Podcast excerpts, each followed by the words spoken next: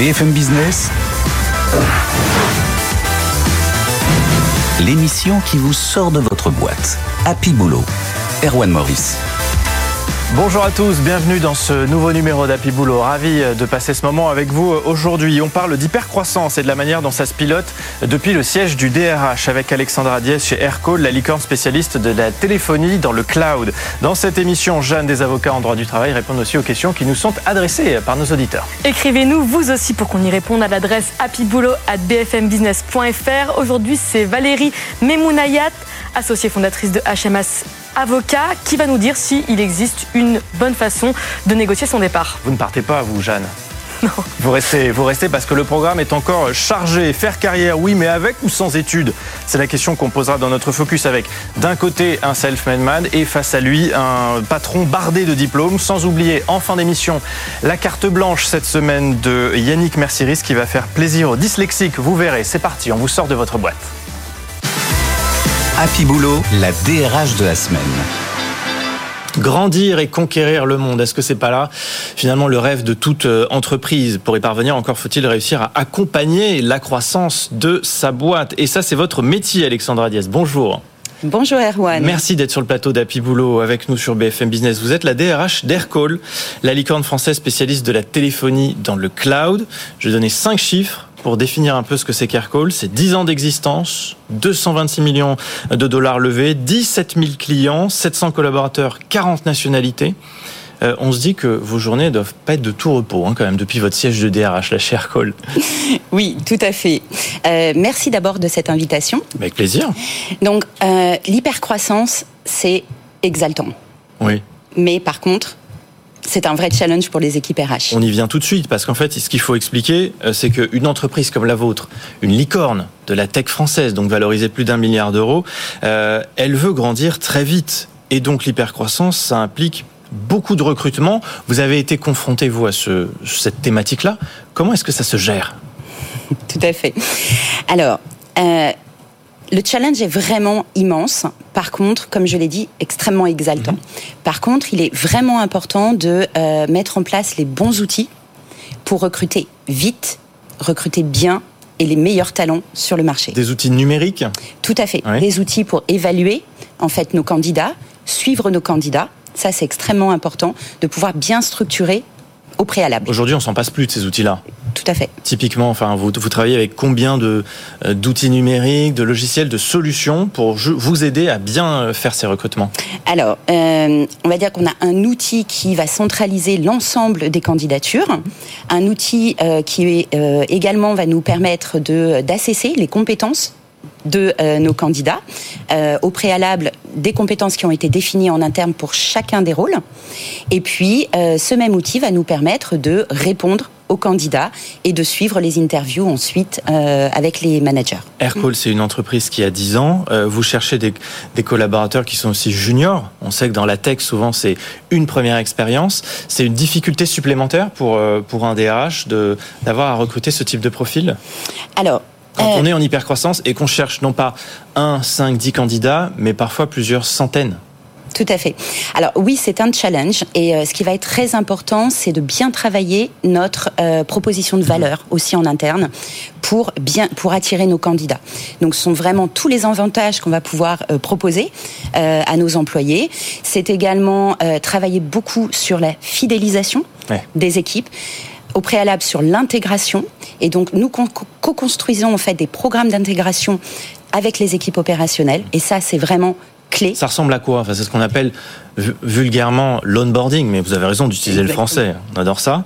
Euh, comment ça. À quoi ça ressemble une intégration chez, chez Aircall quand on arrive dans l'entreprise? Tout à fait. Donc une intégration, c'est un mois, Mmh. un Ah mois d'intégration au préalable. Donc ensuite, euh, vous avez des sessions sur les produits, Ouais. sur la vente, sur la culture d'entreprise également, sur euh, sur le client. Qu'est-ce qu'on entend par un client chez Aircall. Et donc, vous suivez ces modules de formation et c'est entrecoupé également avec des euh, formations fonctionnelles, donc au sein des départements. Un mois d'intégration, ça je vous assure que pour euh, certains salariés qui nous écoutent, ça, va leur donner envie parce que parfois on est propulsé sur un poste en 4-5 jours et ensuite on est un petit peu laissé, euh, ça, arrive souvent encore.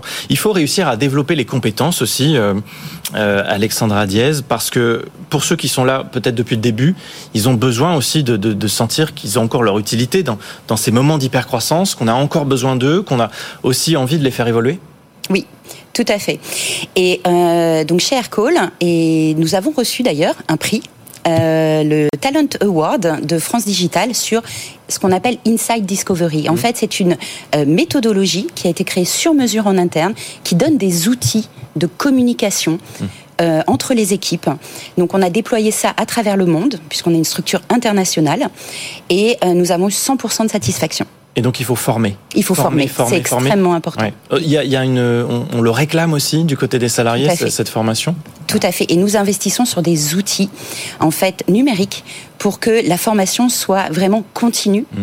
et euh, de manière autonome. Est-ce qu'on a le temps, quand on est dans une croissance comme la vôtre chez Aircall, euh, de bien structurer l'entreprise, de prendre du recul pour se dire, oui, là on a mis les bons éléments euh, sur, le, sur les, les, services qui en ont besoin, ou non, il faut réajuster? Comment on, comment on gère aussi ces questions-là? Tout à fait.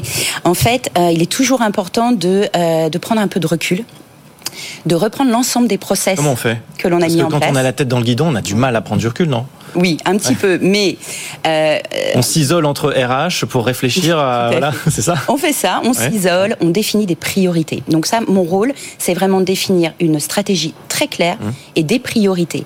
Et une des priorités aujourd'hui pour nous, c'est de s'appuyer sur les fondations que l'on a mises en place, donc nos outils, et de revoir à chaque fois si on est performant, si on peut améliorer en fait le process.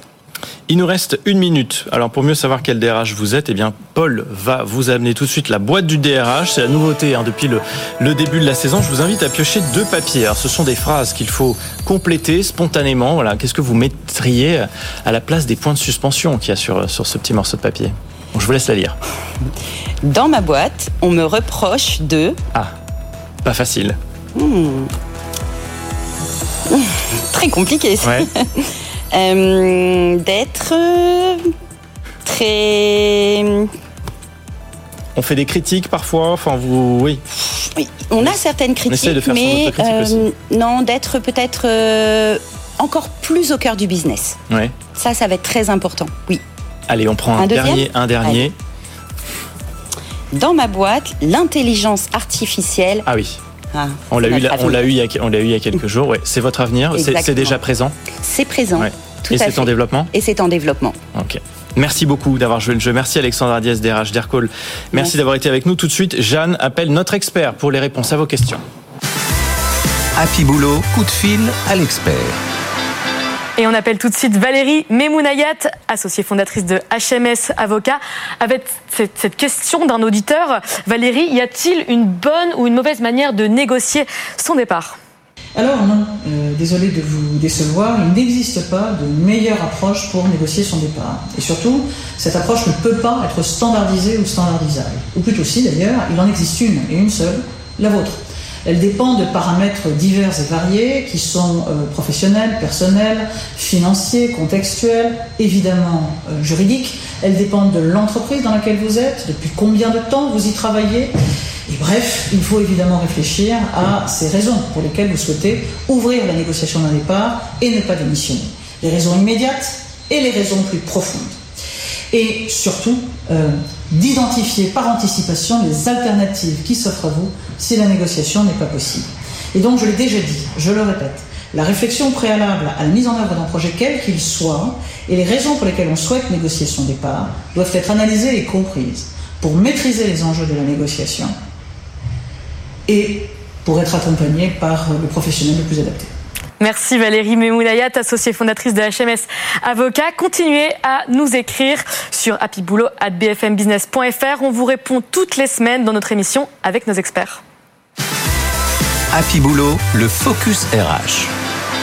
Bon, on aimerait bien savoir euh, dans Happy Boulot quelle est la recette magique pour faire carrière. Y en a-t-il seulement une d'ailleurs? Est-ce que c'est en étant par exemple bardé de diplôme ou euh, à l'inverse en étant un self-made man, un homme qui se fait tout seul? Nous sommes allés chercher les deux profils qui correspondaient. Ils sont autour de moi pour voir comment ils ont réussi, hein, chacun avec leurs atouts. Bonjour David Martins Gonçalves. Bonjour Erwan. Merci d'être là. Vous êtes le cofondateur de Notify, spécialiste de la relation client le chef d'entreprise bardé de diplôme, c'est vous. Euh, euh, et, vous êtes face à Arnaud Brion. Bonjour Arnaud. Bonjour Arwan. Euh, PDG de Finsbury, spécialiste de la chaussure chic pour hommes.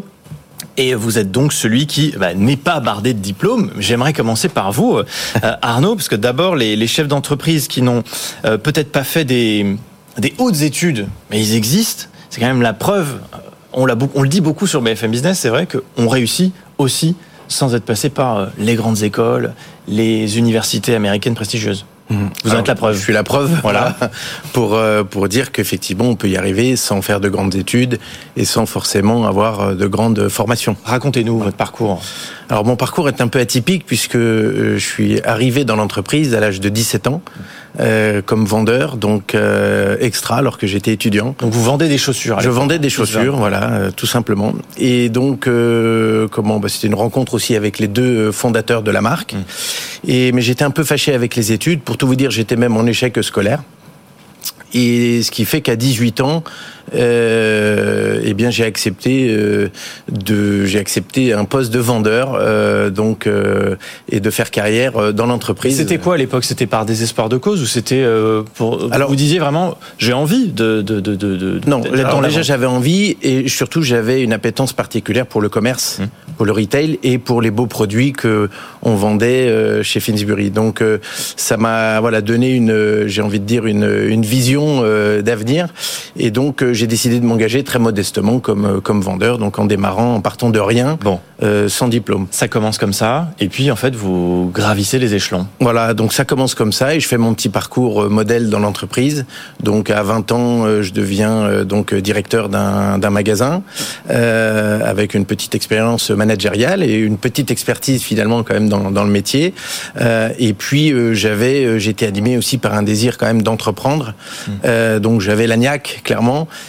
et euh, à 25 ans, j'ai proposé euh, au patron de l'époque de devenir le premier franchisé euh, de la marque. Donc c'est vous qui prenez l'initiative? C'est moi qui étais effectivement euh, leader de cette proposition. Ouais. Et sauf que j'avais pas un sou et que voilà, j'avais juste un peu d'expérience, beaucoup d'audace et, et j'étais prêt à délivrer les efforts qu'il fallait. Ouais. Mais voilà, donc c'était quand même le, le, parcours du combattant. Bon, et on avance dans le temps. Finalement, en fait, tout simplement, vous décidez de racheter l'entreprise. Alors à 25 à 25 ans, je deviens le premier franchisé de la marque, effectivement. Je développe un certain nombre de franchises à mon actif, donc sept euh, gros établissements, euh, des, des, et je deviens euh, plus gros, effectivement, quelques années plus tard, je deviens plus gros que mon franchiseur, et donc je finis par racheter mon franchiseur à 35 ans, effectivement, quelques années. C'est quand même une belle histoire, hein. un beau parcours. David Martins Gonçalves, vous êtes face à cet entrepreneur. Arnaud Brion, on vous a réuni aujourd'hui dans, dans Happy Boulot. D'abord, comment, alors c'est un parcours très différent du vôtre, mais comment vous le regardez? Avec beaucoup d'admiration, déjà. Après, on a beaucoup de choses en commun. Mmh. Euh, je pense euh, le goût de l'aventure, un peu, de l'entrepreneuriat. Euh, et finalement, il y a beaucoup de parallèles, je pense, entre, entre nos parcours et les raisons. que vous voyez ouais, comme, comme similitude? En gros, le besoin d'entreprendre. Mmh. Euh, je pense qu'il y a euh, la capacité à apprendre tout au long du parcours, parce qu'en fait, c'est des rencontres. C'est le fait d'avoir euh, été vendeur d'abord, avoir acquis son premier magasin. Donc c'est l'expérience de l'entreprise, de comment on crée de la valeur, de peut-être des rencontres, peut-être l'envie d'aller plus loin, des nouveaux collaborateurs. Donc je pense que c'est euh, mm. c'est assez lié finalement. Parce que alors euh, Arnaud, vous parliez vous d'échecs scolaires. C'est vrai que souvent euh, on entend les patrons, les grands patrons qui n'ont pas fait d'études, qui disent que ça part de là. Hein. on n'est pas bien à l'école, on a envie de faire quelque chose, rentrer directement dans le dans le monde du travail. Et puis quand on s'y plaît, finalement, on peut tout à fait réussir. Euh, vous, David Martins Gonçalves, donc je rappelle que vous êtes le cofondateur de, de Notify. Vous, vous êtes accro aux études. C'est plutôt l'inverse. Ça fait 12 ans que vous faites des études, oui. tout en étant déjà dans, dans la vie active. Euh, des universités prestigieuses. Hein. Ça se passe du côté des États-Unis, Harvard, Columbia, le, le MIT. Vous êtes une espèce de voilà d'alcoolique euh, du, du travail, des études. Oui, c'est ça. Ouais. En gros, euh, l'idée c'est que donc moi j'étais j'étais pas du tout euh, dans la technologie au départ. Oui. J'ai travaillé pour la Banque mondiale. J'étais consultant. Euh, et bon, pour plein de raisons, j'ai décidé d'être entrepreneur et dans la technologie, dans le développement, donc assez autodidacte à la base.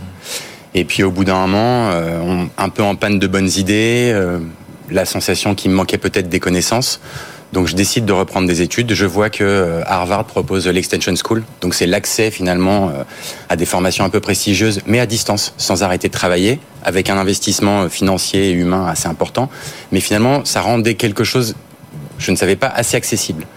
Et là, je découvre finalement un monde assez, assez passionnant, euh, très lié au monde professionnel. On apprend du concret.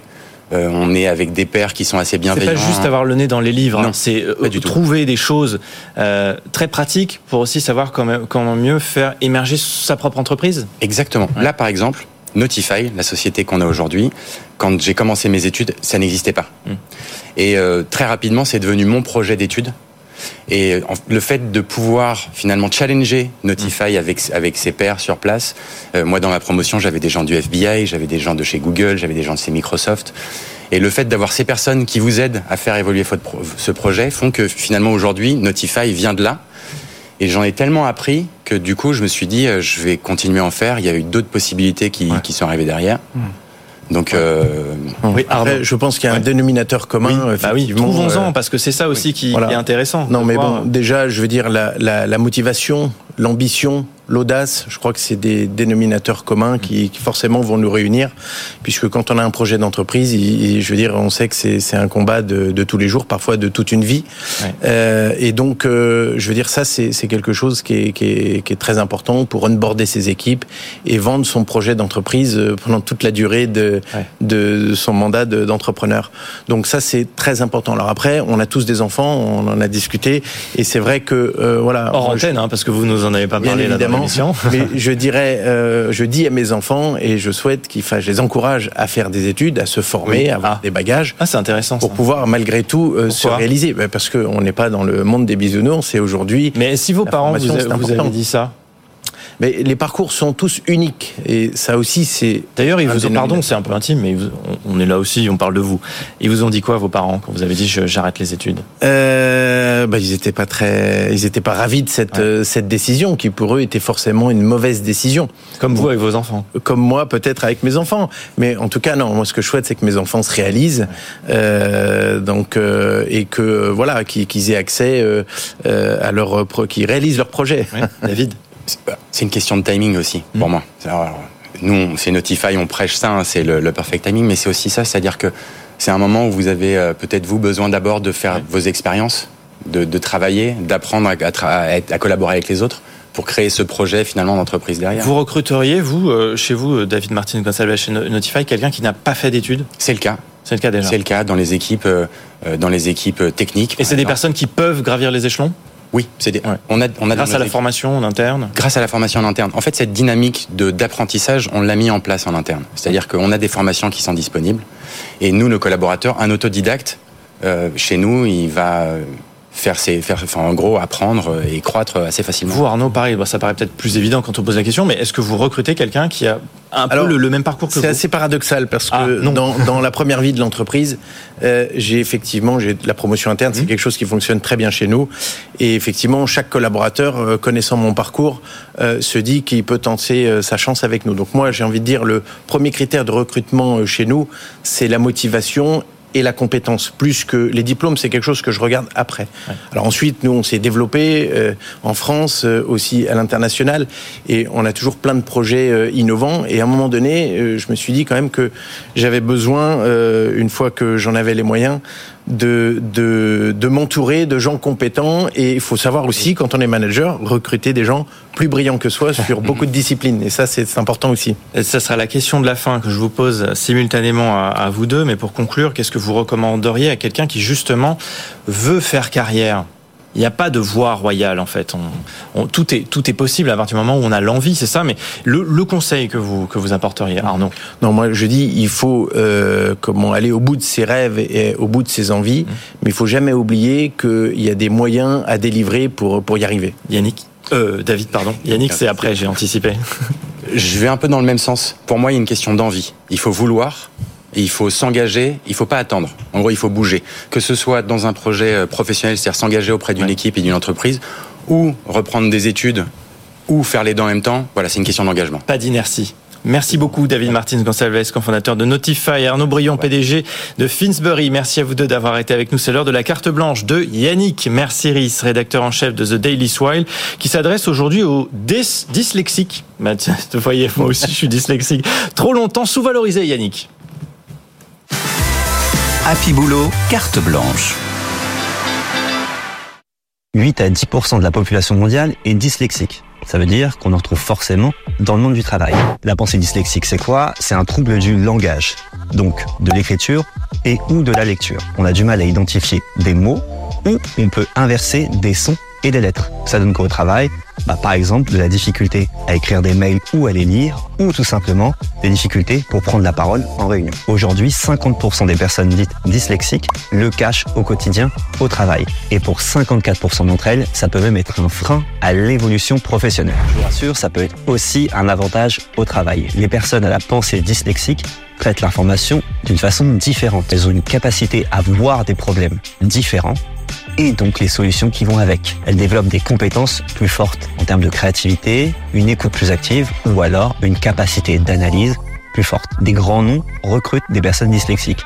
La NASA, par exemple, recrute des personnes dyslexiques pour leur habileté à résoudre des problèmes complexes. Faut arrêter d'en faire un tabou et oser le dire et en parler. Depuis 2022, LinkedIn a reconnu la pensée dyslexique comme une compétence. Depuis, 22 000 personnes l'ont ajouté sur leur profil. Alors si vous êtes dans ce cas, pourquoi pas vous? Happy Boulot, le labo RH. Allez, il est l'heure de tester l'innovation de la semaine avec vous, Agnès Salazar. Bonjour. Bonjour Erwan. Ravi de vous retrouver. Vous êtes la cofondatrice de Maria Schools, un campus qui forme les salariés aux compétences clés des entreprises. Typiquement, c'est quoi ces compétences-là? C'est à la fois les nouveaux comportements, Mmh. donc euh, comment est-ce qu'on manage, comment est-ce qu'on renonce, comment est-ce qu'on collabore, et les compétences numériques et euh, RSE. Très bien. C'était, c'était très clair. Vous lancez euh, chez Maria Schools la fresque des compétences, conçue avec des grands groupes français. On va pas tous les, cit- les citer, mais on a par exemple Pernod Ricard, L'Oréal, Société Générale, AXA. Il y en a beaucoup d'autres. Ouais. Ça consiste en quoi? Euh, ce qu'on a fait avec ces grands groupes que vous euh, citez, c'est de la con- co-construire. Donc on s'est réunis euh, tous les mois pendant six mois. Et on voulait attaquer un problème qui était comment on fait pour que les gens soient fiers d'aller en formation, comment on fait pour donner envie d'apprendre à des collaborateurs qui ont énormément de travail et pour qui la formation est parfois un truc un peu à côté, mais qui est pas euh, structurant vraiment dans leur euh, dans leur trajectoire La formation, pourtant, c'est sur le temps de travail, non? C'est sur le temps de travail, mais en France, c'est euh, à peine 20% qui se forment tous les ans. Et pourquoi? Euh, C'est vraiment parce qu'on est débordé? Parce qu'on est probablement débordé et parce qu'on n'a peut-être pas conscience que c'est aussi important. Pour autant, euh, tout le monde est quand même très anxieux de voir euh, les métiers qui s'automatisent, les compétences, on dit qu'elles sont obsolètes de plus en plus rapidement. Donc d'un côté, euh, en fait, l'entreprise va de plus en plus vite et demande de plus en plus à ses collaborateurs. Et de l'autre, elles accompagnent pas forcément toujours assez le fait, la réinvention des savoir-être, des savoir-faire des Mais de leurs petite salariés. parenthèse, Agnès Salazar, est-ce qu'on n'a pas aussi parfois dans certaines entreprises euh, l'idée que, en fait, quand on envoie un salarié en formation, bah, il est absent pendant quelques jours et il faut euh, le remplacer? Oui, Et mais ça, c'est on quand- on n'est pas organisé. Oui, bien sûr. Ça, c'est un peu quand on va considérer que la formation n'a pas une performance pour l'entreprise. Et les Euh, mentalités changent là-dessus? Ça commence un petit peu à changer aussi parce que la formation, en fait, elle doit elle-même se transformer. Euh, et c'est ce qu'on essaye de faire euh, chez Maria, d'apporter une autre manière de se former qui, précisément, à la fois permet l'épanouissement personnel, mais aussi la performance. Votre formation, elle est basée sur la pédagogie Montessori. On Exactement. connaît pour les enfants, mais qu'est-ce que ça veut dire alors pour, les, pour des adultes? Euh, Pour les adultes, ça veut dire qu'on va chercher dans les principes Montessori des choses qu'on trouve formidables, comme le plaisir d'apprendre, la joie, le travail collectif, mais aussi la pratique. En fait, Montessori, les enfants, ils apprennent en mettant, euh, en travaillant la terre. Bah, nous, les adultes, on les fait, on leur permet d'apprendre en mettant les mains dans le cambouis vraiment, et pas simplement Mais en mobilisant leur cerveau. C'est-à-dire en faisant des exercices, en s'entraînant, en faisant vraiment, euh, pas simplement en comprenant. Donc, on mobilise le cœur, le corps, l'esprit, et ça, ça permet vraiment d'apprendre. Mais c'est pas ludique, c'est pas du, c'est pas du jeu, si? Où il y a une Mais, part de, euh, on, de on jeu? peut, on peut s'amuser en travaillant. Euh, on peut prendre plaisir en apprenant.